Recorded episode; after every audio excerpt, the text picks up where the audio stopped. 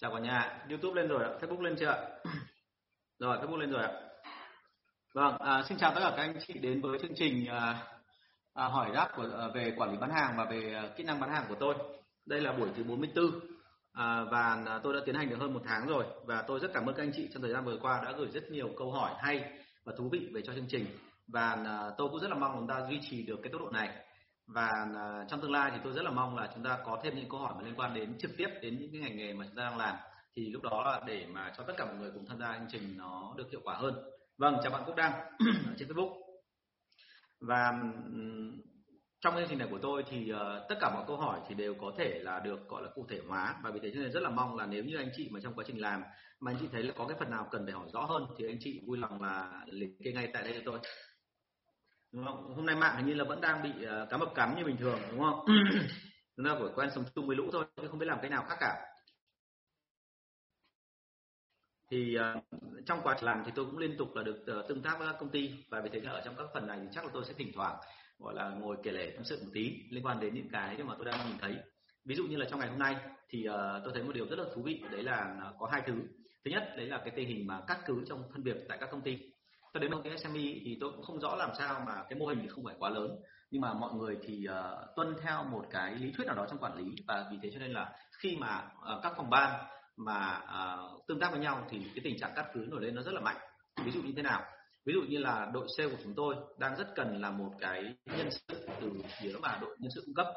Thì trong rất nhiều trường hợp là uh, chúng tôi chỉ được phép tương tác với phòng nhân sự theo cái cách gọi là trưởng phòng sale thông báo với trưởng phòng nhân sự là tôi đang cần từng này à, cái nhân lực cho đội sale. Thì sau đó là phòng nhân sự diễn tiến công việc ra làm sao thì phòng sale không biết và phòng nhân sự sẽ giúp là có một cái cô nào đấy đứng ra để làm. Nhưng mà chúng tôi không được biết là cụ thể nó làm đến đâu và làm ra làm sao. Thì đôi khi mọi người mà muốn tìm hiểu tức là trưởng phòng sale lại hỏi phòng nhân sự là vậy thì uh, tình hình làm là có vấn đề gì không? Có tuyển được người kịp theo tiến độ không hả em? Thì phòng nhân sự lại nói một câu hoặc là theo, à, là cái việc đấy là việc của em anh chị yên tâm đúng không? Anh chị yên tâm là không có gì phải lo cả và em vẫn đang làm tốt. Nhưng mà thực sự là bọn tôi rất là lo bởi vì không biết được là đến lúc nào thì nó mới có đủ số lượng nhân sự. Bởi vì nhân sự đội sale chính là doanh số chính là cái mà à, công cụ để kiếm được tiền cho công ty. Mà chúng ta không có đủ thì rõ ràng là điều kiện vật chất nó không có đủ thì rõ ràng là không thể nào mà đạt được những cái mà cao siêu hơn được cả. Và vì thế cho nên là cái tình cắt cử đấy tôi nghĩ là chúng ta nên chỉnh. À, một trong những cái thứ mà tôi hay phát hiện ra à, trong các cái tình cắt cử đấy là là chúng ta có một cái mô hình mô tả cái tổ chức của chúng ta rất là rõ ràng kỹ càng. Nhưng đó là mô hình tĩnh chứ không phải mô hình động. Còn mô hình động đấy là khi mà tất cả mọi thứ vận hành là từ khi có đơn hàng xuất hiện cho đến lúc mà qua phòng uh, kế toán xong đến phòng logistics rồi đến cái chuyện là shipping ra bên ngoài thì nó diễn ra như thế nào thì lúc đó mình không có. Và vì thế nên là các cái KPI của các phòng ban ấy không liên hệ với nhau. Và khi không liên hệ với nhau thì hầu như là phòng nào cũng thế là chỉ biết công việc của mình thôi. Mà không có quan tâm đến chuyện là giai đoạn trước và giai đoạn sau thì mình phải làm cái gì cho thỏa mãn cả cái dây chuyền nó diễn ra. Thì lúc đó là tình hình các thứ nó xảy ra đúng không? Và như vậy là cái hiệu quả nó có lên không thì anh chị biết ngay là nó sẽ không lên đúng không? Vì thế mình phải xem xét kỹ là cái phần này. Vâng à, chào anh à, Quảng Nguyễn Ninh đúng không? Thôi em cứ chào thầy Tùng làm gì ạ? Anh hơn tuổi em và em cũng rất là, là, là thích cái cách bán hàng của anh. Mình à, chào nhau là đồng nghiệp đi cho nó vui đúng không ạ? Vâng chào bạn Kim Cương. Hôm nay lét rồi đúng không ạ? Bởi vì là hôm nay là dùng cái à, à đấy cái gì đấy sa mặt không cách lòng gì đấy. À, à, tức là khi mà tôi dùng cái à, cái cái máy quay mới thì rõ ràng là chất lượng hình ảnh lên đúng không ạ? Giao diện trông nó có vẻ thân thiện hơn. Rồi cảm ơn bạn Phi Nhung. Hôm nay đẹp dai đúng không ạ? Hy vọng là sẽ duy trì được cái này nó dài dài một tí chứ không thì về sau mọi người nhìn lại mọi người lại hoảng hốt bởi vì sao nó lại như thế. Rồi trên uh, youtube đã có mọi người vào và chào bạn Dũng Trần. Thế thì đấy là cái vấn đề đầu tiên còn vấn đề thứ hai là chiều ờ, ngày hôm nay à, tôi có trao đổi nét hẳn đúng không ạ? Tôi có trao đổi với cả một số các cái ờ, bạn mà chuyên môn là về ờ, về khách vip.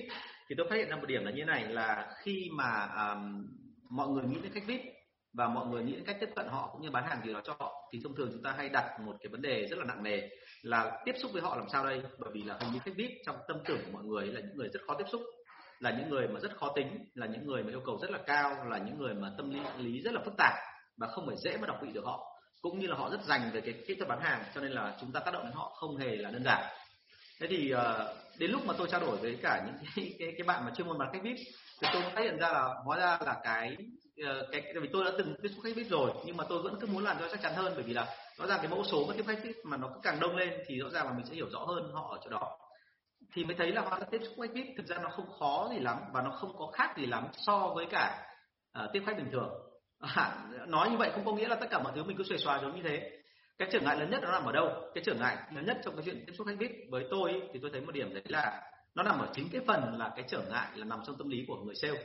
Bởi vì họ nghĩ rằng đấy là khách VIP cho nên là họ vô cùng ngán ngại và họ luôn có cảm giác là nếu mà tiếp xúc không cẩn thận là mất luôn đơn hàng. Và cái việc thứ hai là khách VIP thì không thể đơn giản được mà mình tiếp cận theo kiểu quá đơn giản thì người ta coi thường đúng không? Thế thì khi mà tôi nói chuyện lại thì mới thấy rằng là cái anh bên kia, anh chăm sóc khách VIP và anh nói thẳng luôn là giống hệt như của tôi. Anh bảo luôn là khách VIP là những người mà nhu cầu họ khá đơn giản bởi vì họ đã đạt được một số cái thành tựu. Họ tự tin về giá trị của mình rồi và họ không còn băn khoăn gì về những cái thứ mà mình cần nữa. Thế cho nên đôi khi với họ thì có khi lại mọi thứ, cái nhu cầu vật chất và cái cái cái, gọi là danh sưng nó khá đơn giản. Họ tiếp xúc thì ở bất cứ mọi nơi đâu giống như một anh đại ca của tôi trong Sài Gòn chẳng hạn, thì là những lần anh gặp tôi thì toàn ở quán gọi là trà đá, cà phê, vỉa hè. Và thứ hai nữa là nói những chuyện gì thì nói những câu chuyện cực kỳ đơn giản và dễ hiểu. Thậm chí nếu như người ngoài nhìn vào người ta sẽ bảo là cái câu chuyện của tôi nó khá là nhạt. Thế nhưng mà bởi vì anh ấy nói đơn giản cho nên tôi mới ra được rất nhiều thông tin và tôi mới hiểu được cái lối suy nghĩ của anh ấy. Và thậm chí là thông qua cái hành vi và lối suy nghĩ thì tôi mới học được nhiều. Chứ không phải vì cái chuyện là anh cứ phải nói với tôi là cái này nên học, cái kia nên học. Dạ, thế thì ờ, đấy chính là cái mà tôi thấy thú vị trong ngày hôm nay và muốn chia sẻ với anh chị trước khi vào cái nội dung chính. Thế còn nội dung chính của ngày hôm nay của chúng ta sẽ là cái gì? Đây là buổi thứ 44 rồi và nội dung chính của chúng ta bắt đầu từ câu 401.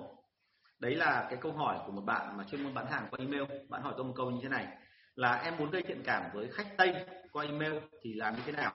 Bởi vì bên em là chuyên môn bán tour du lịch. À, thì rất may là cái này tôi đã từng động vào một lần rồi và tôi có thể nói luôn với anh chị đấy là à, với khách tây thì bao giờ cũng thấy là chúng ta đang đứng từ vị trí của một cái người bán dịch vụ cho họ. Thì bao giờ cũng thấy là mình phải hiểu được cái hệ quy chiếu của họ xem là với họ thì cái gì là quan trọng. Thông thường trước giờ hay là giá trị phương tây và phương đông là rất khác nhau. À, cái thời mà gọi là những cái như kiểu hippie rồi là những cái trào lưu mà gọi là hơi thác loạn một tí gọi là sống gấp một tí của người phương tây thậm chí là họ cổ suý được cái chuyện dùng ma túy rồi là quan hệ tình dục bừa bãi vân vân. Thì mọi người hay nghĩ rằng là người phương tây là họ sống gấp và họ nhưng cái giai đoạn nó co lâu lắm rồi. Từ cái thời mà gọi là hình như tôi còn chưa ra đời khoảng những năm sáu mấy bảy mấy khi mà có Charlie Rock nhưng mà đến bây giờ thì phương Tây họ đã đang tìm lại cái giá trị của phương Đông bằng cách là họ tôn trọng giá trị gia đình và đôi khi mà họ là những cái người mà rất là lý trí. Cho nên hột khi họ đã có cái tôn trọng rồi thì lúc đấy họ sẽ thực sự là hết tâm hết, hết ý về nó. Và vì thế nên là họ khi nói chuyện với họ, mình hãy nhớ một điểm là công việc là một phần thôi. Họ tuân theo những cái logic, họ có những cái quy định nhất định, nhưng ở bên trong họ vẫn tôn trọng những cái giá trị mà rất gần gũi phương đông là gia đình và những cái thứ mà liên quan đến những cái người mà yêu thương xung quanh, thậm chí đấy là con chó, con mèo và thậm chí đến những cái sở thích của họ. Thế thì khi mà chúng ta tác động với họ thì mình lưu ý một điểm là đừng có bao giờ chỉ dừng công việc, bởi vì công việc mà anh chị chỉ nói đến cái chuyện tiền, anh chị chỉ nói đến chuyện lãi, anh chị chỉ nói đến cái chuyện điều kiện thanh toán, công nợ, thì không bao giờ có thể động đến tâm khảm người ta. Và đặc biệt nữa là qua email, thì thông thường là cái cảm xúc nó đã bị giảm đi rất là nhiều. Và thêm một cái nữa là chúng ta thường thường là tương tác với họ là dựa trên những cái ngôn ngữ mà của chính họ. Tức là với họ thì là ngôn ngữ mẹ đẻ, nhưng với chúng ta thì đấy là những cái ngôn ngữ mà mà chúng ta phải làm chủ, chúng ta phải học hàng ngày. Nó sinh ngữ, đúng không ạ? Ngày nào mà không không học là chúng ta kém đi ngay chưa đấy, mọi người hôm nay khen nhiều quá, đúng không? Với phúc tôi vừa mới chỉnh lại và vừa mới cập nhật phần mềm à, beta chrome 2 ở trên máy thì nó sẽ đỡ hơn, đúng không tôi gọi là đỡ hơn thôi, chứ gọi là đẹp thì không phải. Đúng không? Tôi vẫn muốn đẹp hơn, đúng không còn có còn có khả năng lên được nữa. Thế thì với cái người phương tây như vậy được biết giá trị như thế, thì mình nên tác động với họ và theo cái hệ quy chiếu của họ. Và hãy nhớ là dùng cái từ đơn giản thôi, đừng có tìm cách là làm mống bẩy lên, bởi vì là đôi khi mình không nắm được cái văn hóa của cái ngôn ngữ đó bằng những người khác bản thân tôi cũng thế tôi gặp những người phương tây thì thực sự mà nói là tôi hay tôi thấy là họ thích dùng những cái lối văn đơn giản bởi vì họ biết tôi cũng phải là người chuyên về về gọi là tiếng mẹ đẻ của tôi là như vậy. Thế thì uh, khi mà anh chị đã nói chuyện với họ một cách thoải mái rồi thì ngoài những vấn đề công việc nên động đến những cái chuyện mà họ quan tâm đúng không? Và nên là chọn đúng thời điểm ví dụ như là vào cuối tuần ví dụ như là vào những cái dịp lễ ví dụ như là anh chị biết rõ là họ có những cái buổi lễ là ngày này ngày này ngày này đúng không? Và họ vào ngày đó thì họ chỉ có đi chơi thôi chứ họ không bao giờ làm hoặc là anh chị biết rằng là ngày đấy là ngày gia đình, thì rõ ràng là họ chỉ có tập trung với gia đình. Thì anh chị đặt những câu hỏi liên quan đến cái đó thì sẽ là những cái tác động đến họ rất là rõ. Bởi vì cái phép lịch sự tối thiểu của phương tây là khi người khác trao đổi với mình về một cái thứ mà mình đang quan tâm, mình đang yêu thương, ví dụ như là về con của mình, thì thông thường mình cũng sẽ phải đáp trả lại như thế. Tức là ở đây khi anh chị nói về con mình, anh chị chia sẻ với họ về một sở thích nào đó, thì đồng thời với có nghĩa là gần như anh chị ra một cái comment, một cái lệnh là họ sẽ phải nói về cái đó với anh chị và như vậy mình tạo ra một ngách riêng ngoài công việc để mà nói chuyện với khách hàng của mình, thì thông thường là sẽ thành công. Đó, thế thì ờ, cái việc ở đây thì tôi đã từng giúp đỡ cho một cái đội mà chuyên môn bán hàng ờ, cho các tour du lịch của phương tây rồi và tôi thấy cái đấy là rất hiệu quả. Và mọi người thấy rằng là cái cách tiếp cận thì nó khá là sáng sủa và nó đơn giản. Đó là còn chưa kể nữa là đôi khi anh chị nên tập hợp lại tất cả những cuộc bán hàng thành công mà của cái sản phẩm mặt hàng đó để mà đưa ra để sau đó đưa thành quy luật và cứ lặp lại cái đó thôi, thì thông thường anh chị sẽ lấy được cái thiện cảm của khách nước ngoài à, gần đây thì ờ, ngoài công ty du lịch đó thì tôi có hỗ trợ cho một công ty chuyên về đồ đóng hộp và họ cũng bán khách hàng cho người phương tây.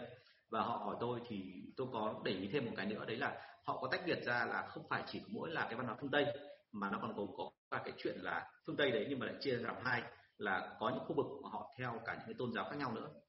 Và lúc đó thì anh chị cần phải có một sự hiểu biết nhất định bởi vì có một số khái niệm trong tôn giáo mà mình hiểu ra và mình nói với họ và thậm chí đôi khi là mình không hiểu mình có thể trao đổi với họ thì thông thường sẽ tạo được cái thiện cảm lớn hơn so với cái chuyện là chỉ nói về công việc bình thường. À, thế thì đấy chính là cái mà gây thiện cảm với cả khách tây qua email. Thì lưu ý cái phần này của tôi. Và đừng có bao giờ bỏ qua cơ hội là làm cho họ cảm thấy là mình thực sự có một cái tấm lòng đối với họ. Bởi vì là đến bây giờ thì cái thế giới đại đồng rồi và nó cái giá trị nó không còn là quá khác biệt giữa phương đông và phương tây nữa.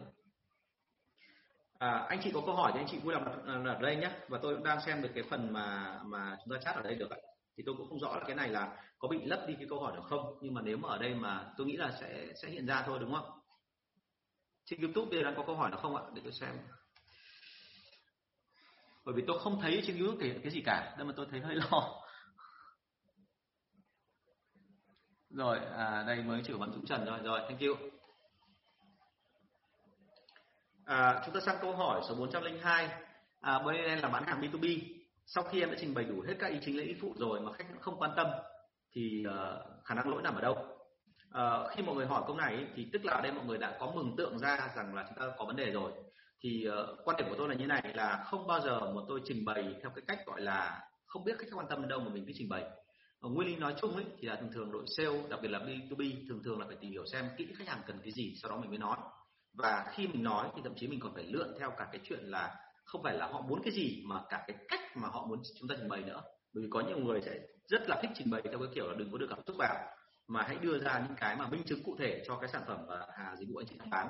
Nhưng có những người thì lại thích là lồng vào đấy là những cái gọi là tình cảm rồi là cá nhân rồi là thậm chí cả tinh thần nữa. Đặc biệt ví dụ như là nói thật luôn là nói chuyện với những người nhật chẳng hạn. À, người nhật thì thông thường mọi người hay nói rằng là họ là cái người mà đơn giản và họ rất là khiêm tốn nhưng mà mọi người đâu có biết rằng là phía sau họ có rất nhiều cái hệ giá trị quy chiếu mà nó rất khác biệt và mình phải tuân theo cái đó thì mình có thể xuyên qua được cái lớp màng và lịch sự bên ngoài của họ. Họ lịch sự cũng có thể họ sẽ mua hàng nhưng họ lịch sự cũng có thể họ sẽ không mua.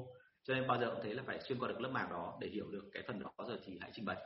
À, một cái tiếp theo nữa là mình cũng phải lưu ý là đôi khi anh chị trình bày quá dài quá nhiều thì lại làm cho khách hàng loạn. Nó giống hệt như cái chuyện là uh, chúng ta có một dạo là đã sai lầm về cái phần này. Tức là mình coi tất cả mọi thứ trong cái nền kinh tế của chúng ta đều là thế mạnh đúng không? Lúc thì là du lịch cũng là thế mạnh công nghiệp nặng cũng là thế mạnh công nghiệp nhẹ cũng là thế mạnh nông nghiệp cũng là thế mạnh ngư nghiệp cũng là thế mạnh. Đúng chưa? Rồi tiểu thủ công nghiệp cũng là thế mạnh. Thì lúc về sau người ta bảo là nền kinh tế Việt Nam mình là nền kinh tế gọi là trái mít đúng không? Giống như ở ngoài Bắc quả mít. Còn ờ, nền kinh tế ở trong Nam thì họ nền kinh tế của trái sầu riêng. Tức là cái gì cũng tủa ra đầy mũi nhọn. Thế nhưng mà khi mà rất nhiều mũi nhọn như vậy chĩa ra thì sẽ không có cái nào là chính cả. Và tất cả mọi cái nó đều mờ mờ nhàn nhạt, nhạt như nhau. Và vì thế cho nên trong cái buổi trình bày luôn phải nhớ là dù sản phẩm của anh chị có hay, có tốt, có chuẩn chỉnh, có kỹ thuật đến đâu, thì bao giờ cũng thế, mình trình bày mục đích của mình là phải tác động đến tinh thần của đối phương. Và một trong các nguyên lý là đừng có nói quá dài. Nói quá dài người ta sẽ không nhớ được. Và không nhớ được thì người ta sẽ không cảm nhận được về cái, tức là người ta không có cảm xúc gắn với các sản phẩm dịch vụ mình đang trình bày. Vì thế cho nên mỗi lần bao giờ cũng thế là không bao giờ quá ba điểm. Và với ba điểm đó thì anh chị phải gán làm sao để cho người ta có cảm xúc, để khiến cho cái buổi đấy là nó động lại được trong đầu người ta. Để nếu như có cơ hội thì ở các buổi tiếp theo buổi này mình không bán được chưa bán được chưa quyết định được thì buổi tiếp theo mình sẽ tác động tiếp. Ok? Thế thì nhớ tôi cái phần này. Và uh, cũng phải bổ sung thêm một cái nữa đấy là uh, thông thường là uh, các cái cuộc nói chuyện B2B thì mọi người nếu mà hay nghĩ rằng là nó nó không phải là quá là là là là, là nghiêm trọng đặc biệt là khi mà mới động đến cái phần mà vỏ bên ngoài tức là mới cái đoạn đầu tiên thôi mới tạo tình cảm thôi nhưng mọi người nếu như chúng ta để kỹ chúng ta sẽ thấy là những cái phần đầu tiên đó thường thường nói chúng ta biết rất nhiều về cái đối tượng của mình là ai và họ mong muốn cái gì trong cuộc bán hàng này. Và mình biết được tâm lý của người ta thì thông thường mình sẽ làm cho người ta hài lòng. Ờ, nói thế thì có vẻ giống như cái kiểu gọi là phụ thuộc vào cái độ khéo của từng người. Nhưng quan điểm của tôi đưa ra là độ khéo của từng người xong là một. Nhưng nếu như cả đội mà chịu khó ngồi tương tác với nhau rút kinh nghiệm của với nhau thì sẽ ra được cái thông tin chính là cứ bao giờ động đến đối với đối tượng khách hàng kiểu này trong năm nay mà mình cứ động đến cái lĩnh vực này thì thông thường là sẽ chốt được, đúng không? Tức là mình phải tổng kết, chứ không bao giờ mình, gọi là, cứ làm sơi sơi xong rồi kết thúc đơn hàng thì được thì được, không được thì mình cũng chả biết tại làm sao, đúng không? luôn phải rút kinh nghiệm xem là tại sao làm được, tại sao không làm được. Đó, thế thì hãy nhớ là một cuộc giao tiếp chuyên nghiệp thường thường là không quá ba điểm, và đặc biệt là bán hàng B2B cũng thế. Đừng có bao giờ mà ham hồ trình bày quá nhiều. Anh chị càng trình bày quá nhiều thì khách hàng họ càng bị loạn, và càng bị loạn xong thì người ta sẽ không biết làm thế nào để mà, tức là người ta sẽ không đọc lại cảm xúc và vì thế nên mình sẽ khó mà tiếp tục ở phần đằng sau. Vâng bạn thu hà trần có hỏi câu này ở trên uh, facebook ạ là hai anh anh cho em hỏi có cách nào để đào thải sale già ý không chịu phát triển nhưng lại có quan hệ với sếp không ạ? Chắc cái này chắc em phải hỏi uh, sếp của em rồi. Bởi vì thực ra là đôi khi ở trong cái đoạn này nó có cái phần cảm tính của các sếp. Và anh biết là các sếp Việt Nam mình ý, thì ngoài cái phần cảm tính ra à, thì vẫn có một số người là rất thực dụng nhưng mà lại có thêm một cái nữa là trái tim rất là nhân hậu và một khi nhân hậu xong thì không phải không biết là sale, sale đấy đang bị ý nhưng mà luôn luôn trong tình trạng là bởi vì họ đã đi qua theo mình quá lâu rồi họ đang ở tình trạng là họ họ đã cống hiến cho công ty của mình rồi. À, bây giờ có thể họ làm làm nhưng mình không hài lòng. Nhưng mà trong quá khứ họ đã cống hiến rất là nhiều. Và đôi khi là mình không đo đếm được cái đó. Mình cứ tính ra là như vậy cái công sức của anh ở đây là 15 20 năm thì anh đã cống hiến được bao nhiêu tỷ cho cái phần lãi của mình rồi. Và vì thế nhân đoạn sau rất khó để có thể làm tay thì muốn làm sao mà ra được cái chuyện là ép, mà để cho sếp phải, gọi là, mạnh mẽ hơn nữa, thì một trong các phần cần phải có, đấy là em cũng phải có cái quyền gì đấy trong cái câu chuyện này. Cái việc thứ hai là thực sự mà nói là họ không chịu phát triển thì em phải có minh chứng cụ thể cho cái chuyện đó. Mà ở Việt Nam mình thì các công ty đôi khi không có cái hệ thống theo dõi chặt chẽ và thống kê, mà lại cứ dựa vào tinh thần là chính thôi. Tức là thấy là ông sale ấy tuy là già, tuy là ý đấy, nhưng mà ông ấy luôn đến trước anh em khoảng 15 phút. Bởi vì đấy là thói quen của ông ấy. Thậm chí ông có nhiều ông là sao còn thích là đến trước khoảng độ bao nhiêu phút đấy, còn tập thể dục ở trong khuôn viên công ty, đúng không? Tập chán chê một hôm một cây nhễ nhại, xong rồi vào phòng tắm, rồi còn đi ăn sáng, xong rồi quay về. Và quay về vẫn còn trước giờ làm việc khoảng 15 phút. Thì tất cả những cái đó đôi khi là với sếp nó lại tạo ấn tượng rất là mạnh. Và sếp cảm thấy là anh này không thể sống thiếu công ty một ngày nào cả. Và vì thế cho nên là sếp lại cần để xin tình cảm. Thế thì cái việc này là việc rất là khó. Thế cho nên là tùy theo từng cái, gọi là môi trường văn hóa của công ty. Nhưng mà quan điểm của anh đưa ra là em nên chứng minh cho sếp thấy là vậy thì ở đây là các anh đang làm tốt hay là không làm tốt. Còn uh, nếu như mà sau đó mà sếp vẫn uh, các sếp vẫn không chịu thay đổi thì nó thật luôn là nên nên có cái cái cái biện pháp. Nhưng mà biện pháp từ từ thôi bởi vì dù sao trong nữa thì người Việt Nam mình không thể bỏ được cái lối cảm tính đâu. Người Việt Nam mình vẫn cứ có một cái gì đó là chừa lại một ít để mà gọi là nó có một cái gì đó là là tử tế sau này chứ còn gọi là làm phúc cho con cháu của mình sau này. Cho nên là mọi người sẽ giữ lại cái mối quan hệ đó. Thành ra là cố là à, thử hỏi ông sếp xem có thay đổi được không. Nếu không thay đổi được thì nguyên tắc là thử ba lần mà không được thì thôi nên dừng lại đúng không? Vâng chào bạn Thăng Vũ nhé mọi người có câu hỏi gì đặt luôn ở đây nhé tôi rất là mong là chúng ta tương tác bởi vì là tôi biết là trong quá trình ấy, thì có khi là mọi người sẽ nghĩ ra những câu hỏi để mà mà mà họ đặt câu hỏi trực tiếp ở đây. Đây nó giống hệt cái câu 403 đấy. À, một bạn này bạn than phiền là em cứ tính hỏi anh cái gì mà bẵng đi là quên. Tới lúc nghe lại mới nhớ ra đó cũng là câu hỏi của mình. Tức là câu hỏi trong cái quá trình mà đọc đấy đúng không? Thì uh, về bản chất là gì? Uh, chúng ta luôn bị cái này. Và cái này thì thực ra là nghe câu chuyện nó không có gì đâu. Nhưng nếu áp dụng ở trong công việc hàng ngày thì đấy là một cái điểm rất là phí phạm. Tại sao là phí phạm? Bởi vì anh chị thấy này trong những ngày làm việc của chúng ta thì đôi khi là đâu đó mặc dù mình làm theo quy trình đâu đó là mình làm theo cái cách gọi là rất nghiêm túc đàng hoàng theo kiểu chuyên nghiệp. Nhưng mà đột nhiên đột nhiên là lại xảy ra một cái trường hợp là uh, chúng ta gặp là một cái ý tưởng đó nảy ra bởi vì lúc đấy mình đang có cao hứng mà mình đang làm việc thậm chí bản thân tôi cũng thế. Trong quá trình mà đi bán hàng tự dưng là tôi nói thì đến lúc đó nó bật ra một cái ý đó giống như hôm nay tôi thường xuyên là phải bật máy ghi âm và thường xuyên bật máy quay bởi vì đôi khi tôi nghĩ ra một ý tưởng nào đó và tôi phải ghi lại như thế thì sao tôi mới nhớ. Thì cái điều mà em nói là câu hỏi thôi nhưng mà quan điểm của anh đưa ra là những cái ý tưởng mình dùng để mà bán hàng thì mình nghĩ ra cũng thế. Là bao giờ cũng vậy là mình liên tục phải có ghi nhận lại trước đây là các cụ nhà mình còn khổ hơn nhiều rồi các cụ không có máy ghi âm thành ra là bố tôi hay là những cái bậc mà gọi là học cao ấy, mọi người hay có một cái kiểu là cứ bao giờ có ý tưởng thậm chí là ngay giữa đường đường hướng đông là đã tạt sang vỉa hè rồi lái xe máy và xe đạp tạt sang vỉa hè và lấy một cái quyển sổ tay ghi lại để hy vọng rằng là chúng ta nhớ được cái ý tưởng đó. Thì bây giờ mình tiện hơn rất là nhiều mình có cái điện thoại cho nên là nếu như mà em nghĩ ra câu hỏi gì thì phải nốt ngay lại và không nốt lại được thì phải ghi âm. Ghi âm lại ngay lập tức để sau đó rồi rồi là lúc nào có dịp là phải đặt câu hỏi ngay đúng không? Điện thoại nó cung cấp chúng ta một cái cơ hội rất là lớn. Và với câu hỏi như thế xong thì lại còn phải làm thêm một cái việc nữa là phải thường xuyên là ghi lại những cái mà ý tưởng của mình. Nó rất là hay ho trong cái nghề của chúng ta mà càng nhiều ý tưởng hay mà mình bán hàng càng hiệu quả thì sau này nó càng đỡ mệt. Đúng chưa? Vâng ở trên này thì có câu hỏi là mở comment cho Facebook đúng không? Có comment đấy ạ. Ở đây vẫn có comment Facebook bình thường đấy ạ. Mọi người có nhìn thấy không? Bạn linh Phạm hỏi là à ở đây là à à tôi hiểu rồi. Không kết bạn thì không comment được đúng không ạ? Thực ra ở đây có một số bạn không phải là bạn của tôi đâu. Giống như Ngô Tuấn Anh này hay là Thu Hà Trần thì cũng chưa hẳn như chưa phải là bạn của tôi nhưng mà vẫn comment được mà. Thì tôi không hiểu là cái mạng nó bị làm sao ấy. Chứ có nhiều người không phải bạn bè của tôi đây đúng rồi bạn Thu Hà Trần đấy không hề là là bạn của tôi. Vẫn comment được. Thành ra là cố gắng là thử là một cái sang một cái ứng dụng khác hoặc thử sang một cái máy khác được không? Vâng nhiều khi nó dở hơi thế đấy. Lần trước là tôi còn ở trên à, Facebook tôi không ở à, trên YouTube không nhìn thấy comment đâu cả vâng ạ. Thế nha mọi người cố lại nhá chứ không phải là là do tôi bật chế độ chặn à, anh Đức Anh có nói là thầy luyện riêng lớp bán hàng cho người giàu. À, trong số các khách hàng của em thì luôn luôn có người người giàu anh, anh Đức Anh ạ. Và thực sự mà nói là gặp họ nhiều thì mình mới phát hiện ra là ban đầu mình cứ tưởng là họ theo một kiểu nhưng hóa ra họ phản ứng cũng giống như bình thường nó không có gì khác đâu. Chỉ có mỗi một cái thôi là ờ, ở trong cái mức độ của họ thì tất nhiên là có một số cái nó gọi là là khác biệt đi một tí nhưng cái đấy nó không phải là quá là quan trọng mà nó chỉ là tiểu tiết thôi. Ví dụ như là hiển nhiên là khi họ mua hàng thì chúng ta phải giới hạn cái cái cái số lượng hàng của họ là ở trong cái mà sản phẩm nó cao cấp chứ không phải là dạng thấp cấp đúng không ạ? Và khi họ mua hàng thì đôi khi họ còn quan tâm đến cái chuyện là cái cái đẳng cấp của họ nó thể hiện qua cái gì. Đấy là những người mà thậm chí tôi nghĩ là giàu vừa nhá. Chứ còn những người mà giàu gọi là uh, gọi là đỉnh cao rồi thì lúc đấy họ lại còn giảm dị hơn nữa. Thế mới buồn cười. Vâng chào bạn thu hà trần. Tôi biết cái đó rất trân trọng cái đó. Nhưng mà đây là câu hỏi đưa ra ở đây là là bạn ý, ý bạn nói là không phải là bạn thành ra hình như không comment được. Thực ra không phải tôi không có có có che cái gì cả.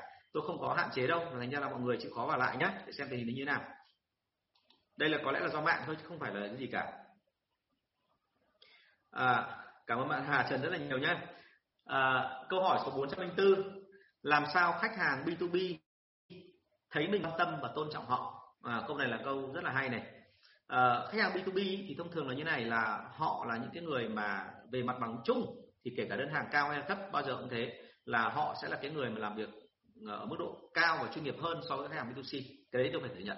Mặc dù tôi nói rằng là đôi khi độ phức tạp của B2B và B2C nó rất giống nhau cao hơn thì là nó phải phức tạp hơn. Thế nhưng mà đối với khách hàng B2B thì quả thực là họ sẽ làm chuyên tâm hơn và vì thế cho nên là cái về một cái mức độ nào đó họ sẽ tinh tế hơn nên là chúng ta phải lưu ý là luôn phải nốt lại những thông tin mà trong cái buổi gặp mà mình đã mình đã trao đổi và và cá nhân. Và thậm chí là để cho đỡ quên thì thậm chí mình phải nói lại là, nhấn mạnh lại là những cái gì mà mình đã nói với họ trong cái buổi ngày hôm đó để mà buổi sau là tiếp tục. Tức là cả những cái chủ đề mà liên quan đến là công việc lẫn cả chủ đề mà không liên quan đến công việc trao đổi thêm nó vui vẻ thì mình cũng phải ghi lại. Ok, chào bạn Vũ Dương. May quá vâng chào bạn Khiếu Ngân Trần. Thế thì uh, như vậy ở đây tôi khẳng định luôn này là vẫn là nguyên tắc là công việc và cá nhân. Nhưng cái thứ hai là càng đào sâu càng tốt. Và cái thứ ba đấy là chúng ta liên tục phải đi tiếp theo những cái câu chuyện mà mình đã bỏ dở lần trước. Bởi vì chỉ có như thế thôi thì mình mới thể hiện cho họ thấy rằng thực sự là từng lời từng chữ của họ là mình không bỏ ra ngoài. Mình nhớ đúng không? Và mình nhớ mình có cảm xúc với họ nữa thì lại càng ok. À, câu số 405 em đã trao đổi cái đoạn gửi hợp đồng nhưng khách hàng không phản hồi.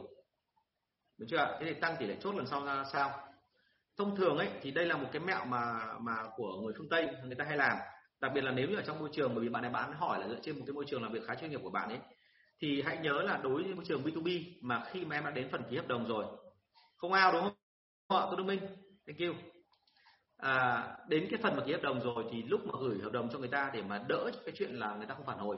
Bởi vì tại sao người ta không phản hồi? Bởi vì rất nhiều khả năng là người cảm thấy cái hợp đồng đấy nó có cái gì đó lệch với quan điểm của họ và họ thấy chỉ có một bản duy nhất thôi thì họ sẽ phản hồi thì họ sẽ sẽ không phản hồi. Bởi vì họ cảm thấy rằng là công ty này họ chỉ có một ý tưởng và nó không đúng với mình tự họ dừng lại. Thế thì làm sao để níu kéo được cái phần đó? Thì cái nguyên tắc của người phương tây họ đưa ra là thế này là chúng ta nên gửi khoảng hai ba bản hợp đồng khác nhau có những cái version có những điều khoản khác nhau bởi vì bao giờ cũng thế là khi họ chọn một trong ba thì bao giờ cũng thấy là họ cảm thấy rằng là nó thoải mái hơn và họ có cảm giác là mình chiều ý họ nhiều hơn.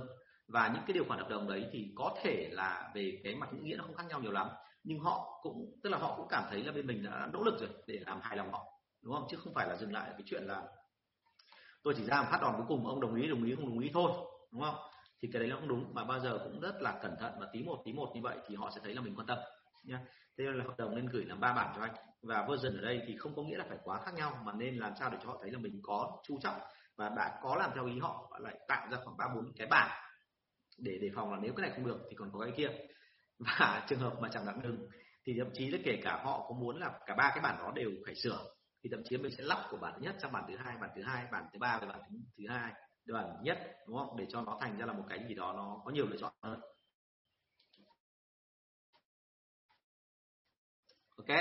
Đấy là cái là hàng B2B à, câu hỏi số 406 rồi cảm cảm ơn bạn Nam Lê Thạc nhé hôm trước mọi người vào nhưng mà mọi người đặt câu hỏi nhưng mà đôi khi là tôi không nhìn kịp. Thế nên nếu có câu hỏi lần trước mà bị bỏ lỡ trên YouTube thì rất là mong anh chị là cố gắng tiếp tục là ghi lại của tôi cái. Cả trên Facebook cũng vậy ạ. Rồi chào chào bạn Hoa Nguyễn. Rất là vui. Và những người mà tuy là không phải là đã quen nhau nhưng mà cùng nghề thì nhân đâm ra cái cái khi chúng ta vào tương tác thì ra rất nhiều thông tin đúng không ạ? Và mọi người cảm thấy là cũng sẽ có giá trị phần nào. Và nếu mọi người cảm thấy giá trị thì rất là mong anh chị chia sẻ lại cái phần này à, để mà cho ờ, thêm nhiều người đúng không? Và anh chị kiếm được nhiều tiền hơn. Câu hỏi 406 cả buổi khách hàng ngồi chơi dịch vụ nhưng vẫn cho phép gặp lại lần hai thì họ có thể có rất nhiều phản ứng khác nhau. Để làm gì? Là để thử chúng ta xem chúng ta là là, là loại nương chất tôi nói là loại non hay dài bởi vì một cái rất buồn cười là khách hàng mà thuộc dạng tiệp tức là là cái người mà thuộc phòng mua của một công ty mà thường xuyên phải gặp các đối tác ấy, thì họ rất thích thú là thử các cái gọi là người bán cho mình xem là người nào thuộc dạng non người nào thuộc dạng dài. Và cái đấy một là sở thích nhưng cái thứ hai cũng là cái cái, cái để mà họ phân môi thứ mang tính chất là nó hơi mang tính chất là nó ra một thảo hấu một tí. Tức là trong cái đẳng cấp này là tôi là người bán à, tôi là người mua và anh là người bán thì như vậy hơn tôi hay tôi hơn anh. Và bên nào mà nhiều hơn thì lúc đó bên đấy sẽ có ưu thế nhiều hơn đôi khi nó chỉ là cảm tính thôi chứ không có gì cả đúng không? Thế nên là ở đây mặc kệ họ họ chê dịch vụ thì chê nhưng mà họ vẫn cho ông ta gặp lần hai. Điều đấy chứng tỏ là họ vẫn quan tâm. Và nếu họ quan tâm rồi thì hiển nhiên là mình sẽ phải tranh thủ bằng mọi giá cái cơ hội lần thứ hai đó. Và à, hãy nhớ là thế này làm sao để mà buổi hai nó hiệu quả hơn thì hãy dành thời gian để ngồi nghĩ lại xem buổi một nó đã có chuyện gì rồi. Và những cái điểm tích cực cũng như là những điểm mà tiêu cực của chúng ta là gì. Và tất nhiên thôi là khi mình tổng hợp lại thì mình sẽ nhấn mạnh vào những điểm tích cực để buổi thứ hai mình sẽ bắt đầu từ những cái đó đúng không? À, cái đó thì nó có hai khái niệm.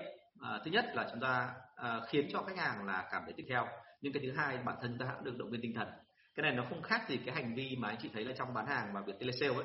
Tại sao mà một người gọi điện đến một công ty thì thường thường là cái người bên kia là telesale? Thì người telesale kể cả gọi đi hay là gọi uh, tức là kể cả nghe nhấc máy nghe người khác gọi đến hay là hay là nghe gọi là là gì nhỉ? Hay là gọi đi cho khách hàng thì đều sẽ có một cái động tác cơ bản là trước khi nhấc máy là phải cười. Thì tại sao lại cười? Nhiều người bảo với tôi vì họ động viên tinh thần họ khá lên, đúng không? Thì cũng là một lẽ, và giờ trên tôi nói đúng như thế. Nhưng cái thứ hai nó lại là chính cả bên kia họ sẽ cảm nhận được cái sự tích cực của chúng ta lan tỏa đến họ. Và lúc đó họ sẽ cảm thấy rằng là câu chuyện này là hướng theo một cái hướng là ok, ngon lành. Vậy thì hãy nhớ là chiến đấu với khách hàng, đừng có chiến đấu thẳng luôn vào logic vào những cái thứ gì nó mang tính chất là cụ thể, rõ ràng lượng định lượng mà nên chiến đấu từ những cái thứ rất đơn giản đấy là định tính tức là cảm xúc của khách hàng trước đã. Chứ đừng có nghĩ rằng là cứ phải uh, gọi là đưa ra một cái gì đó nó vượt trội. Cái câu mà chúng ta thấy rất hay gọi là các anh bán hàng hay chào là sản phẩm của em là vượt trội ưu thế hơn hẳn thì xin lỗi là khách hàng họ nghe quá quen câu đó rồi và đâm ra ra có lúc họ sẽ không thích. Ok? À, câu hỏi số 407 sếp em giỏi làm đâu tháng đó? À, phải nhớ một câu là như này là sếp là có quan điểm của sếp nhân viên có quan điểm của nhân viên và cũng như vậy khi chúng ta nói về năng lực hay tính cách thế nên là cách của sếp có thể là con người của sếp nhưng mà sếp thì không phải là nhân viên bởi vì là nhân viên thì thông thường là ở cái mức độ là thứ nhất là trách nhiệm chúng ta sẽ kém hơn một chút tuổi đời chúng ta sẽ không bằng kinh nghiệm chúng ta có thể kém hơn và cái quan trọng nhất là cái tinh thần của chúng ta không phải là một trăm phần trăm dành cho công ty đúng không? Người cứ nói là nhân viên sẽ cố gắng nhưng mà tôi nói luôn là uh, sếp thì công ty là con đẻ của sếp cho nên sếp sống chết với nó nhưng còn nhân viên thì chưa chắc đúng không? Bởi vì là không có sếp này thì có sếp khác. Đúng không? thế cho nên là cái việc của chúng ta đưa ra là uh, khi mà anh ấy làm giỏi anh ấy làm đâu thằng đó và nhân viên nghe theo tin theo phục anh ấy nhưng không có nghĩa là nhân viên bắt chước y hệt của anh ấy là sẽ thành công. Việc ở đây đưa ra là chúng ta cần phải kiểm tra lại xem là thực sự anh thành công là vì cái gì. Và sau đó rồi mình phát hiện tiếp theo là vậy thì với cái đó mà áp dụng cho nhân viên thì nên làm thế nào cho nó phù hợp đúng không? Chứ đừng có áp dụng ví dụ như là một cái người nghệ sĩ rất là cao cao thủ rồi. Đấy, anh Đức lại vào lại vào trồng máy đúng không ạ? Ông về trồng la đi ông ơi. Đổi phòng đúng vẫn là phòng đấy đấy nhưng mà hôm nay đèn nó khác thôi. Đèn nó khác và thứ hai là cái ờ, cái camera tôi có cập nhật một tí thì nó khá hơn thế thì khi mà chúng ta à, mà biết được như thế thì bây giờ mình sẽ tìm ra được cái nguyên lý phía đằng sau. Tức là thậm chí đôi khi mình phải nhờ sếp là vậy thì trong câu nói của anh tại sao anh làm được như thế thành công? Tức là sếp phải rút ra được cái nguyên lý của cái sự thành công của chính mình. Sếp biết đấy nhưng mà sếp không biết đâu. Nhưng mà sếp rút cái đó xong rồi thì lúc đấy mình mới lấy cái đó ra và phải căn theo cái trình độ hiện tại của nhân viên. Đúng không? Có thể hạ xuống tí đừng có dùng từ phức tạp giống như sếp thì lúc đấy là thành công. Tức là bao giờ cũng thế là chúng ta sẽ phải có cái cách nào đó để mà áp một cái nguyên lý thành công cho sếp và cho nhân viên thậm chí là theo hai cái version khác nhau. Bởi vì là sếp sẽ chuyên môn là dùng cái năng lực của sếp ở đỉnh cao để mà gặp những khách hàng lớn. Còn nhân viên thì sẽ gặp khách hàng đơn giản hơn nhưng bởi vì họ không phải đỉnh cao cho nên nói đơn giản thôi đừng có phức tạp. Đúng không nói một cách phức tạp mà người ta không hiểu. Vâng bạn Phan tăng có nói là thế nào? À, à, bạn hỏi một câu là anh xử lý thế nào khi khách hàng bảo đang cân nhắc các báo giá của đơn vị khác để chốt? Thì cái việc của em ấy anh nghĩ thế này là khi mà họ nói ra câu này ấy, thì phần phần lớn ấy, nó giống rất giống hết cái câu mà hôm trước anh có đưa ra trong cái bức tranh mà nó hơi hài tí là bộ bộ xương khô nằm trên salon ấy. Là bởi vì sao bộ xương khô như vậy? Ăn cắp của nhà ông mình minh trí là một người bạn tôi trên facebook. Là bởi vì là uh, chúng ta nghe câu đó xong thì thường phần lớn ấy, nhân viên mà thuộc dạng là tôi nói luôn là sale mà non nhé thì cứ tin sái cổ là rồi người ta sẽ hứa hẹn mình là người ta sẽ nhập hàng nhưng mà người ta cân nhắc như vậy thì phần lớn thì chín chín phần trăm các trường hợp là người ta bảo như vậy, có nghĩa là khả năng cao người ta sẽ không lấy hàng nữa, đúng không? Thì ở đây trường hợp nó nát ná kiểu như vậy. Vậy thì khi mà khách hàng bảo đang cân nhắc các báo giá của đơn vị khác để chốt thì em nên hỏi luôn. Là vậy thì anh anh có thể hỏi cho em hỏi là như vậy là cái tiêu chí mà để mà chọn ra cái đối tượng để mà hợp tác của bên mình nó là cái gì không? Đúng chưa và nếu như họ nói thì là hay nhất, còn lúc đấy họ lại tìm cách họ lấp liếm họ lại nói sang một cái khác thì mình cứ phải cố để mà tìm theo các hướng khác để nói chuyện. Thậm chí nếu cần nữa thì đừng có hỏi họ trực tiếp qua cái mà như kiểu là điện thoại hoặc là lần này họ đang có cảm xúc tiêu cực thì đừng có hỏi ngay mà nên để giãn ra và lần sau tiếp cận họ theo một hướng cái cách khác. À, có rất nhiều anh bạn tôi làm theo một cái kiểu như thế này là khi tiếp cận công việc mà họ tỏ ra tiêu cực thì lúc đấy anh ấy sẽ bỏ hết tất cả những cái gì để hiện ra ngoài anh là người công ty. Ví dụ như thế này là anh tức là sau khi mà khách hàng ở đó thì anh biết là không tiện rồi thì anh sẽ dừng lại anh không tiếp xúc nữa. Anh đi về và anh bỏ ra cái bộ áo mà có logo của công ty. Anh bỏ đi cái uh, cặp cái túi cái cặp. Anh đi bỏ đi tất cả những cái dấu hiệu cho thấy anh đang làm việc.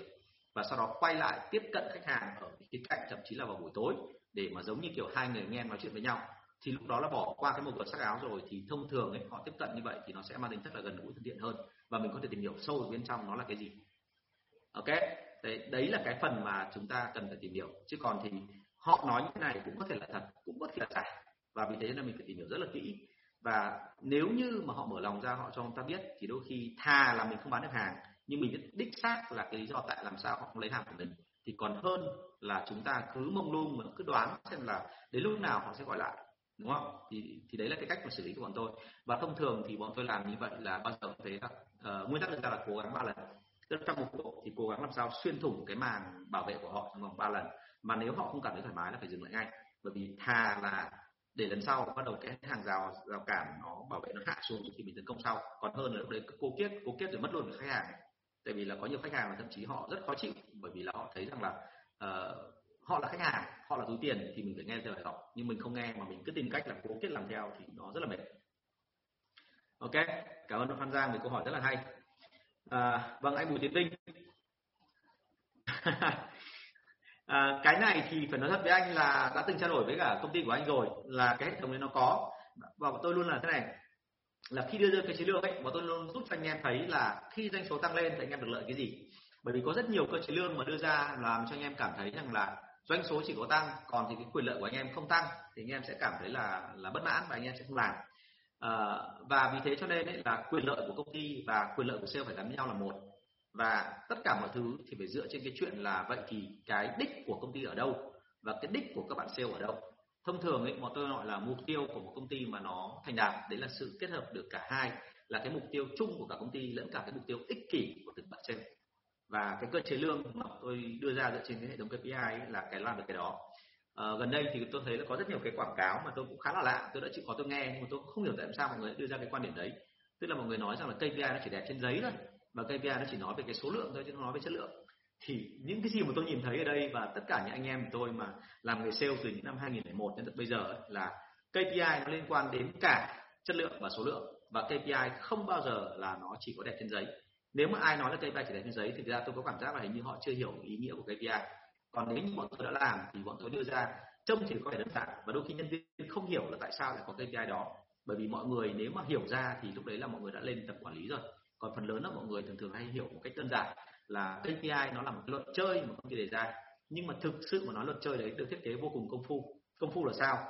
Bọn tôi phải có mất thời gian, bọn tôi phải tìm cách là bọn tôi thống kê lại là một. Nhưng cái thứ hai là bọn tôi luôn phải đánh giá là gì? Ở trong cái phần đạt KPI đấy, ví dụ như cả một cái thước đo 100% này, thì bao nhiêu phần trăm đấy là nỗ lực theo cái kiểu cơ bắp? Tức là chỉ cần đổ mồ hôi xuống nước mắt thôi là được. Bao nhiêu phần trăm trên đó là do cái tinh thần của anh em cảm thấy thoải mái và thích thú và cả hai cái phần đó nếu mà làm được mức độ vừa phải thì như vậy anh em tăng trưởng một cách đều đặn như thế nào. Và anh em không bị làm cho mệt mỏi trong quá trình đó. Ờ, trong cái chương trình livestream này của tôi từ cả buổi trước đến buổi này ấy, thì tôi đã đả phá rất nhiều quan điểm. Một trong các quan điểm sai lầm đấy là KPI là chỉ để trên giấy. Cái quan điểm thứ hai là KPI là chỉ nói về số lượng không nói về chất lượng. Một cái quan điểm KPI sai lầm nữa đấy là KPI là tôi không hiểu tại sao lại có khái niệm này. Tức là mọi người lại kêu là uh, cuối kỳ thì chấm KPI thì cái này là một cái mà nó hoàn toàn là không đúng. Bởi vì cái KPI ấy là vốn dĩ nó là cái biểu tượng, biểu hiện của tất cả những cái thông số quan trọng nhất để mà làm nên doanh số của doanh nghiệp. Và bọn tôi thống kê nó ngay từ ngày đầu tiên khi bước chân vào công ty. Tức là thậm chí những ngày đầu tiên là hoàn toàn là lỗ, nhưng mà khi mà làm cái đó thì bọn tôi phải có thống kê. Đúng không và nếu để gian kinh nghiệm, và tôi không phải nói khoe khoang, nhưng mà công ty dược của tôi thì mặc dù đây tôi chưa từng làm dược bao giờ, nhưng mà chỉ từ tháng thứ nhất tôi đưa ra một cái bản cơ chế lương. Tôi đã ước chừng rằng anh em có thể làm được từ đó rồi.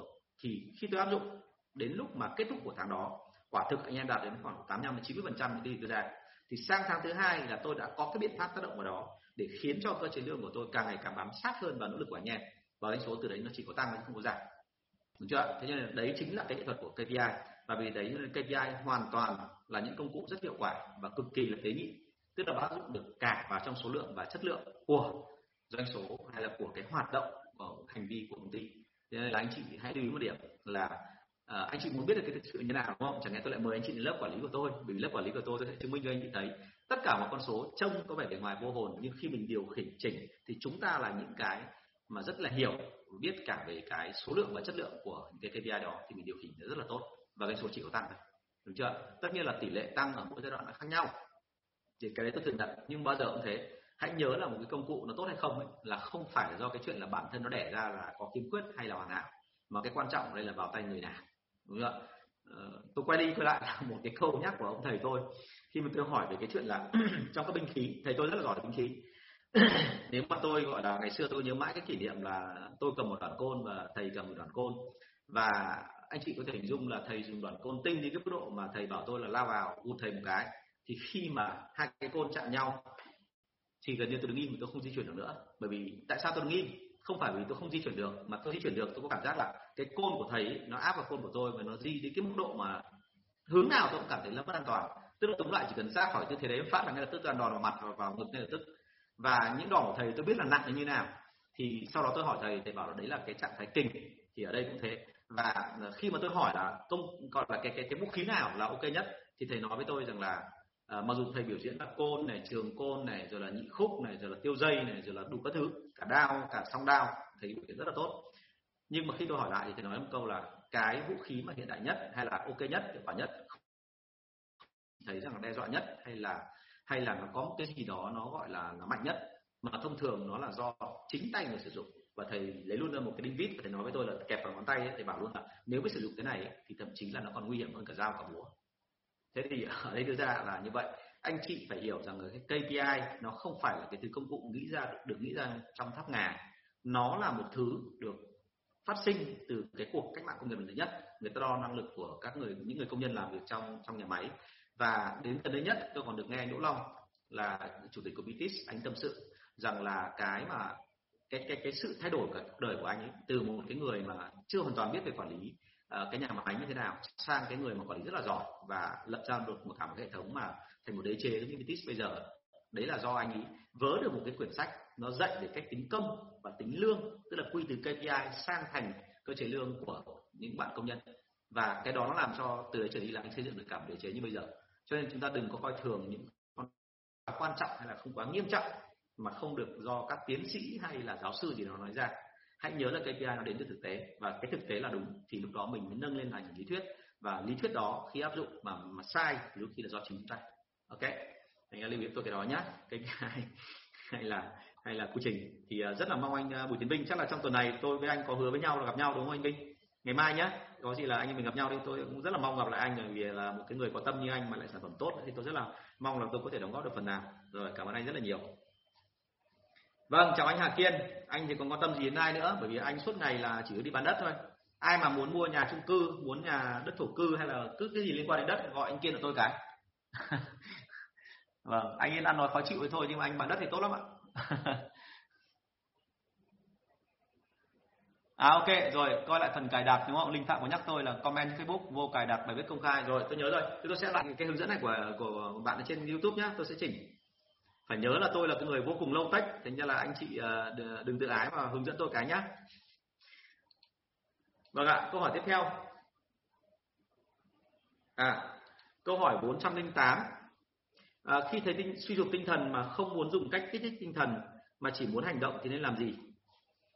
À, tức là đây tôi có nói trong các buổi trước về livestream, tức là chúng ta có một số cái cách mà kích thích tinh thần, tức là chúng ta dựa trên những thói quen của chúng ta, chúng ta dựa trên cái hệ quy chiếu của chúng ta, chúng ta dựa trên cái đặc thù về cá nhân, về cơ thể học của chúng ta để chúng ta có những cách kích tinh thần để mà đi lên để anh em gọi là cảm thấy phấn khởi trong cái nghề bán hàng.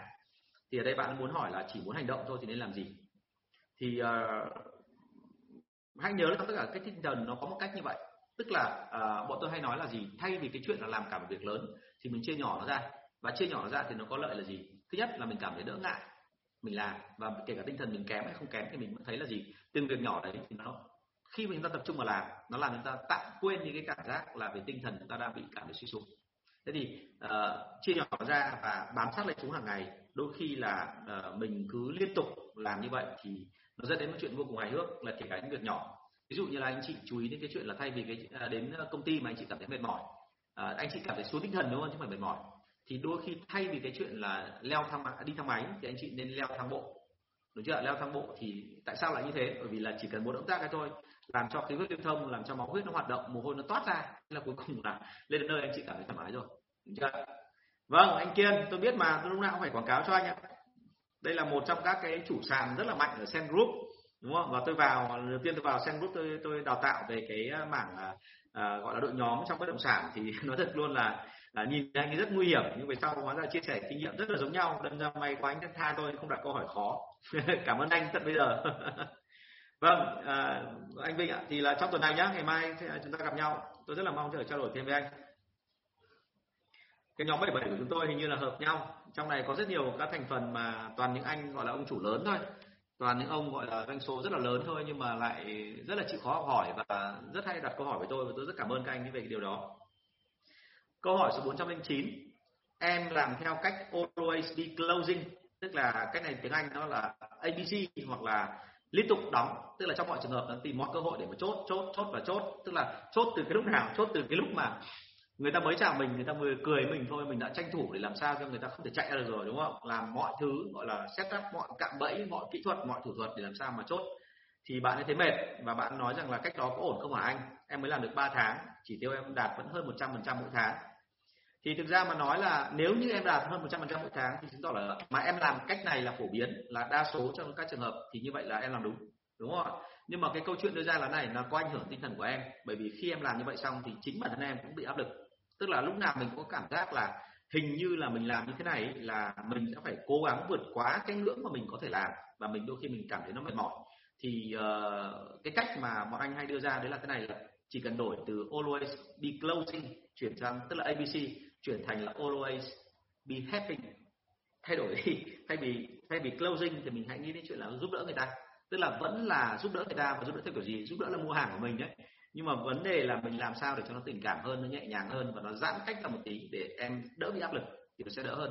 À, một cái khó khăn nhất là của các bạn sale mà đặc biệt là những bạn sale mà theo kiểu có tinh thần và rất là mong muốn là thành tài và có nhiều tiền đấy là bởi vì đôi khi các bạn ép mình quá đáng à, hãy nhớ là vận động viên ngay cả khi mà họ chạy cái mà cự cự ly 42 km thì cũng không phải là ngày nào họ chạy 42 km họ luôn phải có một cái khoảng thời gian chuẩn bị và họ luôn phải có khoảng thời gian thư giãn. Tức là à, cái cơ bắp của con người nó không phải là một cái thứ mà hoạt động mãi mãi mà bền bỉ giống như máy móc mà nó sẽ phải có thời gian để mà hồi phục. Và nếu mà sử dụng nó đúng cách thì thậm chí là cái độ bền của nó còn tăng gấp mấy lần so với máy móc. Cho nên là chúng ta đừng có bao giờ mài mòn mình ra để mà làm những công việc mà mình cảm thấy rằng là quá áp lực nha, cố gắng làm sao mà tí một thôi. Đừng đừng để chúng ta bị tụt cảm xúc. Tụt cảm xúc đôi khi lại nguy hiểm hơn hẳn so với cái chuyện là chúng ta bị mệt. À bạn Hoàng Nguyễn có hỏi câu này. Bạn là anh Tô Đức Minh đúng không? Chuyên gia phong thủy và à, tướng số Tô Đức Minh đã vào và nói với tôi rằng là 77 rất hay đúng không ạ? Lại lưỡng thổ thành sơn đúng không ạ? Cơ mà 77 mà kết hợp với nhau thường hay nói là lưỡng thổ thành sơn. Cái vụ lưỡng thổ thành sơn đầu tiên mà anh anh anh sử dụng là từ hồi mà anh mới ra trường ấy hồi năm 22 23 tuổi ấy, ờ, mình ạ là sau của anh gọi là sau 3 tháng là bóng bộ đấy nhá. Hình như là hai cái sơn đấy là khác nhau đúng không? Hai loại đất khác nhau là khó kết hợp với nhau lắm. Một ông là cái gì à, à, cái gì ờ, đại khái là, là núi đất núi lớn và một ông là giống như anh là là là sa trung tổ là khác đấy. Chưa? Mất tầm 6 tháng để chuẩn bị chạy một lần 42 km chuẩn ạ. Chứ không phải ngày nào cũng chạy 42 chạy 42 chắc là chết rồi. Đúng không? Cơ bắp nó, nó mệt mỏi lắm không dễ. Giống hệt như kiểu người đấu boxing cũng thế. Người ta đấu 15 hiệp nhưng đâu có phải ngày nào ta cũng đấu 15 hiệp. Đấu 15 hiệp xong thì chết ngay lập tức. Vâng bạn Hoàng Nguyễn có hỏi câu này. Là anh có thể chia sẻ bí quyết tuyển dụng quản lý và dụng quản lý à tuyển dụng các bạn quản lý và các bạn nhân viên à, hàng tốt và gắn bó đúng không? Đặc biệt là quản lý và nhân viên hơn tuổi. À, thế này là chúng ta nên tìm hiểu xem là quá khứ của họ đã làm gì rồi. Và những cái câu mà tôi thấy rằng là trong cái phòng phỏng vấn ấy mình hay đặt ra để mà họ có cái mà phản hồi lại và sau đó họ họ thể hiện được cái bản tính của họ ra thì nên hỏi họ thẳng trực tiếp luôn là cái lý do gì khiến cho họ nghỉ? Thường thường ấy mấy ông mà theo kiểu là tế nhị hoặc là mấy ông phạm lỗi thường thường hay trả lời một câu rất là chung chung là gì? Là không hợp, đúng không ạ? Giống hệt những cái kiểu, gọi là, các đôi mà chia tay thì không bao giờ nói rằng là bởi vì anh ở bẩn hay là bởi vì em ăn quá mặn hay là em ăn không hợp với khẩu vị của anh mà là gì ạ? Bọn bọn mình là không hợp, đúng không? Thành ra cái chữ không hợp đấy là nó chung chung. Tức là mình nên đào sâu về cái phần này. Và cái thứ hai nữa là nếu cần nữa thì chúng ta nên hỏi thẳng một câu là vậy thì nếu mà tôi gọi lại cho công ty cũ của anh, kể cả quản lý hay nhân viên nhé, cứ hỏi lại. Nếu mà tôi gọi lại công ty cũ của anh thì mọi người sẽ nói gì về anh? Điểm tốt nhất mọi người sẽ nói về anh là cái gì? Điểm xấu nhất mọi người sẽ nói về anh là cái gì? Thì quan sát cả hai cả cái phần nội dung họ sẽ trả lời cũng như cái thái độ của họ lúc trả lời. Bởi vì thực ra nội dung họ trả lời là à, những người mà có kinh nghiệm và những người mà theo kiểu là dày dạn này thì họ trả lời rất là ngon. Nhưng mà có những người thì kể cả trả lời ngon chăng nữa thì họ vẫn lộ ra một cái gì, gì đó lúng túng hay một cái gì đó ngượng ngập thì mình hiểu ngay là nó có cái gì cân cá bên trong. Và mình bọn tôi hay gọi là gì ạ? Tìm cái chỗ hở rồi thì bắt đầu tấn công quét sâu ra Nó phát hiện ra thêm nó là cái gì. À, ok chứ còn thì à, hãy nhớ là cái này không có một cái quy chuẩn nào ờ, mà gọi là là ok hết cả. À, bọn tôi hay nói là thế này là chúng ta có cái để mà khóa thì ngay lập tức sẽ có những cái để phá khóa và mình không thể nào mà chắc chắn 100% là cái giải pháp mình đưa ra bây giờ là ok. Là có những cái mình không thể nào bao quát hết được. Cho nên là tốt nhất là thế này là nếu như em muốn tuyển là quản lý và nhân viên bán hàng tốt thì nên nghĩ cái chuyện là gì? Đấy là cái điều kiện cần thôi. Điều kiện đủ tức là cái cơ chế của bên mình nó phải có cái gì đó để duy trì được cái hành vi tốt của người ta khoảng thời gian dài. Chứ còn có rất nhiều người mà theo kiểu là ban đầu thì rất là tốt, quan điểm rất là hay, kỹ năng rất là cao, nhưng mà đến lúc vào công việc thì bởi vì là tùy theo công ty, và ở cái công ty này thì nó làm cho người ta càng ngày càng tệ hơn, càng ngày càng kém hơn, thì sau cùng là người ta không phát huy lên được. Và lúc đó rồi thì mình cũng không thể trách họ được, bởi vì thực ra đấy là một phần lỗi của mình. Thành ra lưu ý của anh là tuyển vào là chỉ là một phần, nhưng mà sau đó sử dụng họ như thế nào uh, đã từng có lần anh anh anh gọi là anh tâm sự ở trên cái chương trình livestream này của anh. Mọi người rất hay nói về cái chuyện là vậy thì nhân viên bây giờ phải tuyển người làm sao mà thật là tử tế thật là đạo đức. Nhưng mà như anh nói rồi đấy những cái ông mà tử tế và đạo đức quá thì thông thường là hay chậm và hay ì. Còn những ông mà nhanh thì thường thường là rất thông minh nhưng mà thông minh xong thì họ lại cũng là những người mà nói thẳng luôn họ nhìn cơ hội rất là nhanh. Đúng không? Và họ nhìn cơ hội rất là nhanh mà mình lại đưa ra một cái hệ thống mà quản lý nó lỗ cha lỗ chỗ nó hở hết chỗ này chỗ khác thì đến lúc mà nó có chuyện gì đó họ tận dụng cái chỗ hở đó để họ làm việc riêng thì mình cũng không thể trách họ được đâu. Bởi vì là nghề sale nó là như thế. Nghề sale là những con người làm sale rất là cá tính. Và khi họ cá tính như thế mà mình lại không đủ để cho họ vừa nể vừa phục và vừa quý mình thì thông thường là họ sẽ chúng ta sẽ rất là khó để giữ họ lâu đúng không? Nguyên tắc chung đưa ra là uh, con người tốt hay không tốt nó căn cứ vào cái chuyện hệ thống pháp luật và cái hệ thống và cái quy định quy trình của chúng ta. Và nếu mình dồn cho họ vào cái thế là họ là những người mà kể cả, có thể ban đầu đầu vào không được quá ngon, nhưng mà họ lại là những cái người mà, nhưng mà nhưng mà cái quy trình ra tốt thì sau này là nó sẽ ổn. Đấy, thế thì cái này là anh lưu ý với em, chứ đừng có nghĩ lên cái chuyện là cứ tuyển người tốt vào là xong. Rất nhiều người nói với anh là bây giờ chỉ cần tuyển người tốt vào là coi như sau đấy là nó ngon. Nếu mà tuyển người tốt vào sau đấy nó ngon thì nó giống như trường hợp của mấy ông em anh ấy. mấy ông em anh là sao? Có tiền, nhưng mà lại nghĩ đến cái chuyện bán hàng là vô cùng đơn giản. Tức là họ nghĩ kiểu gì? Là, tôi có tiền, tôi có sản phẩm và bây giờ tôi chỉ làm mỗi một cái việc thôi là tôi tuyển một ông giám đốc bán hàng trình độ rất là cao về là xong. Thế thì cái vấn đề vấn đề ở đây là gì? Xong là ở đây là trình độ cao và đạo đức tốt nhá. Ở chỗ khác được nhận xét là không bao giờ có hiện tượng gì, vân thế tôi nói luôn một câu là vậy thì này, là các cậu có biết cách quản lý cái người đấy không? Thì họ bảo là em không cần, bởi vì thực ra là người ta đã tốt rồi thì người ta sẽ làm tất cả mọi thứ là theo cái mà lương tâm của người ta. Thế nhưng mà tôi nói luôn là lương tâm gì thì lương tâm. Bao giờ cũng thế, nếu như họ thấy chúng ta lơ là và chúng ta không biết gì thì không thể nào mà tránh được là trong đầu óc họ sẽ nổi lên ở đâu đó một vài cái dịp để họ tận dụng và họ sẽ nhìn ra được cơ hội rất là nhanh. Và họ muốn tận dụng cái đó không thì tôi không biết, đúng không ạ? Bởi vì là lúc bình thường thì họ không sao, nhưng mà nhỡ đâu họ, nhà họ có việc thì sao? Nhà họ có việc, họ đang cần gấp bây giờ là bao nhiêu tiền đấy để hỗ trợ cho người nào đấy bị bệnh ở nhà. Thì lúc đó nó sẽ đứng ở cái, giữa cái tình trạng là vậy thì làm phạm luật hay là để cứu giúp người nhà. Và lúc đó thì chúng ta không thể nào nói rằng là họ vô đạo đức được đúng không? Họ đạo đức theo cái cách của họ. Vì thế cho nên là hãy nhớ là cái hệ thống thì nó quan trọng hơn. Và cái hệ thống nó giúp đỡ cho người ta là dừng lại trước khi mà bước sang cái ngưỡng giữa cái chuyện trắng và đen. Đấy, thì hãy lưu ý của anh cái đó. Anh trả lời rất là dài bởi vì cái phần này của em thì anh thấy là phía đằng sau nó có một số cái suy nghĩ cần phải làm rõ. Thì rất là cảm ơn câu hỏi của Hoàng Nguyễn. Nhưng mà trong tương lai thì thì nhớ anh cái phần này. À còn cái phần tiếp theo của em. Em có nói là cái chuyện là đặc biệt là quản lý bên, bên hơn tuổi thì hãy nhớ ở Việt Nam mình ấy, nó gọi là đất lề quê thói. Ờ, ở miền Bắc ở miền Nam tôi không dám chắc. Miền Nam thì họ khá là thoải mái. Miền Nam là kể cả tôi có ít tuổi hơn họ mà tôi là sếp thì họ vẫn xưng là anh Tùng và tôi đúng không? Kể cả những người bằng tuổi bố tôi cũng vẫn cứ xưng là anh Tùng và tôi chứ không bao giờ giống như người Bắc. Ngoài Bắc thì ờ, ngược lại là cứ ai hơn tuổi thì là anh. Đến tận bây giờ cái tâm lý vẫn còn nhé thậm chí là ngay cả về quê mà anh uống rượu với ông nào mà ông hỏi tuổi anh mà anh ít hơn gọi là vài tháng thôi chứ không phải là vài tuổi là anh em tức là cái cốc của anh đã phải đặt ở dưới rồi đúng không? thế thì rõ ràng là khi mà ở trong đất này quê thói như thế, mình ở ngoài bắc, thì mình sẽ phải chú ý cái chuyện thứ hai là cứ hơn tuổi là người ta sẽ nghĩ là người ta hơn về một cái kỹ năng, về một cái kiến thức và một kinh nghiệm nào đó. Thì đối với đội này thì ta nên ngay từ đầu set up luôn một cái tư tưởng là thứ nhất là cách xưng hô như anh nói trên, là tôi và anh, chứ không bao giờ đừng có nói là xưng là em. Và xưng là em xong một cái là về sau nó rất là mệt, vì đôi khi là cứ nói là em với anh là giống như kiểu là chú phải nghe anh, đúng không? Những cái câu mà gọi trà dư tiểu hậu mà nói câu đấy ra thưa coi như lúc đấy là gần như là xóa nhòa luôn cái chuyện là sếp nhân viên và thằng nào bảo thằng nào đấy lúc đấy là nguy hiểm đấy. Và à, thêm nữa đấy là khi mà cứ như vậy xong thì thường thường họ sẽ nghĩ là vậy thì trong công việc kiểu gì kiểu là là cái lý là một phần thôi nhưng phải có một tí cái tình chứ. Đúng không? Và cái tình ở đây là do cái gì? Do là hơn tuổi. Thì như vậy là mình không thể nặng tay được. Và khi không nặng tay thì rất khó để có thể thúc đẩy một đội tiến lên bởi vì chỉ cần một người thôi theo kiểu bất quy tắc thì tất cả những người còn lại sẽ nghĩ ngay đến chuyện là à như vậy là tôi cũng được quyền bất quy tắc như thế. Ok. Rồi thank you câu hỏi của em rất là nhiều và đấy là cái phần trả lời của anh. Thì lưu ý nhé là hệ thống thì nó nó chú trọng vào cái chuyện quy trình và chú trọng vào những cái thứ mà ràng buộc người ta chứ không thể nào mà lại chỉ căn cứ vào cái chuyện đạo đức hay là cái tư tưởng của một người. À, con người luôn biến đổi và chúng ta không thể biết được phía đằng sau của câu chuyện biến đổi đấy nó là cái gì thành ra là có những người mà mình tưởng là rất tốt sau đó thành rất xấu và có những người rất xấu nhưng sau đó thành rất là tốt. Thì tất cả đấy là do cái quy trình quản lý. Ok. À, làm sao mà biết là mình đã giỏi hơn trong nghề sale ạ doanh số của em đạt không đều lúc lên lúc xuống. Ok. Như vậy ở đây là mình thấy ngay một điểm là gì? Không phải lúc nào cái thị trường hoạt động cũng theo ý của mình. Có những cái lúc mà nó lên có những lúc nó xuống và à, cái việc này nó không diễn ra theo kiểu đều đặn. Và có một số cái thị trường tôi biết là nó không có yếu tố mùa không yếu tố bổ là sao tức là nó đi theo trào lưu. Ví dụ như thị trường về dược phẩm à thị trường về mỹ phẩm hay thị trường về thời trang đúng không nó rất là theo trào lưu.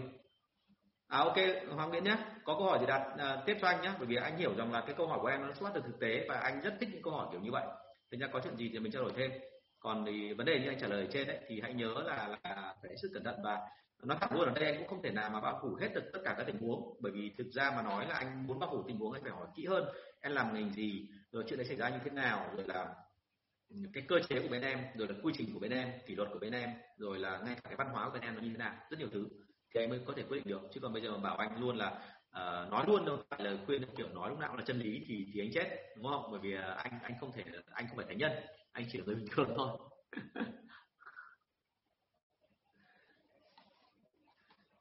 Ok.